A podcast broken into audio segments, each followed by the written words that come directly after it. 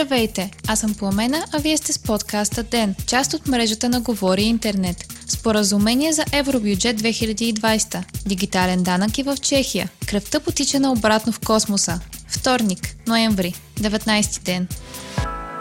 Моля, отделете 3 минути да попълните анкетата на Говори Интернет, чиято цел е да подобрим съдържанието на подкаста. Можете да я намерите на адрес www.govori-internet.com наклонена черта анкета. Това ще ни помогне да ви опознаем по-добре и да насочим съдържанието към вашия вкус.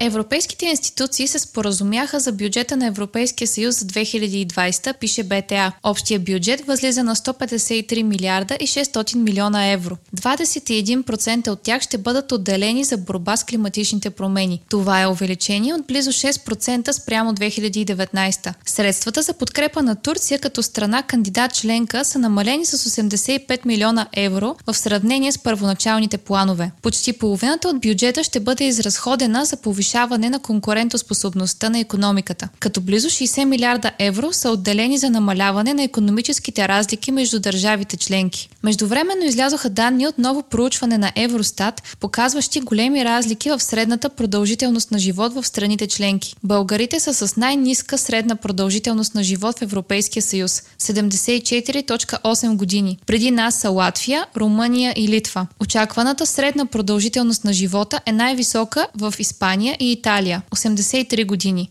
пише Дневник.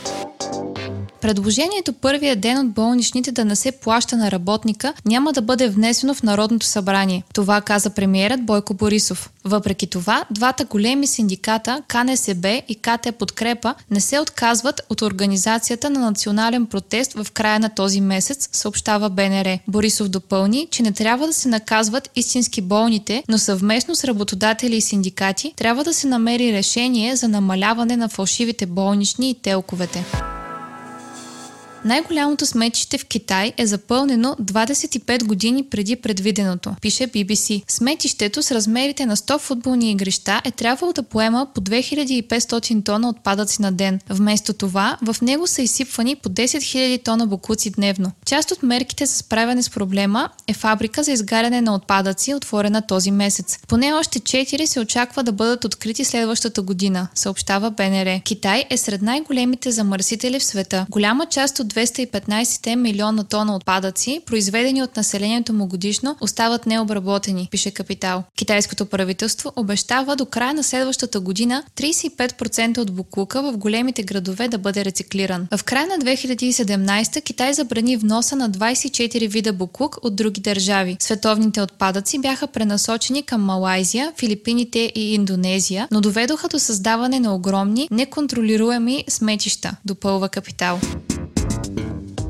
Чешкото правителство въвежда данък за технологичните гиганти, съобщава Reuters. Предложението е за данък от 7% върху доходите от реклами. То ще въжи за компании с световни приходи над 750 милиона евро годишно. Други критерии ще са компаниите да имат малко над 4 милиона долара оборот на чешкия пазар и над 200 хиляди потребителски акаунта. Основните засегнати ще са Facebook и Google. Чехия последва примера на Франция и Италия с въвеждането на дигиталния данък. Миналата година Европейския съюз не успя да постигне едино споразумение по въпроса. Очаква се данъка да донесе 2 милиарда крони в чешката хазна до година и близо 5 милиарда в следващите години. НАСА е плащала по около 80 милиона долара за място на астронавт на борда на руски ракети, пише Дневник. Поради закъснения в Американската космическа програма, Союз остава единствената опция на НАСА за превоз на астронавти до Международната космическа станция. До сега НАСА е платила 3.9 милиарда долара на Русия, за да превози 70 астронавта. В опит да намали зависимостта си от Русия, Американската аерокосмическа агенция е отпуснала допълнителни 287 милиона долара на Боинг за разработване разработването на кораб, който да превозва астронавтите. Боинг предлага цена от 90 милиона долара за превоз на астронавт, докато миналата седмица от SpaceX на Илон Мъск обявиха, че предвиждат цена от 55 милиона долара за същото пътуване, пише Los Angeles Times. Междувременно, ново изследване показа, че ниската гравитация може да доведе до промяна на посоката на кръвообращение. Контролирано изследване, включващо ултразвукови снимки, е разкрило, че кръвта на двама астронавти е потекла наобратно. Откритието е важно, защото показва показва, че промяната в гравитацията може да доведе до образуване на тромби и запушване на кръвоносни съдове.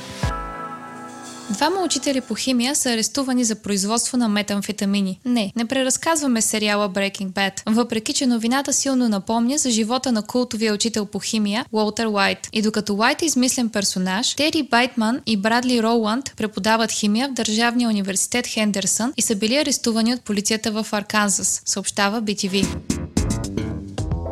Вие слушахте подкаста Ден. Ден е част от мрежата на Говори Интернет. Водещ Пламена Кромова. Главен редактор Димитър Панайотов. Аудиомонтаж Антон Велев. Ако искате да не изпускате епизод на ден, не забравяйте да се абонирате в Spotify, Google Podcast или да ни оцените в Apple iTunes.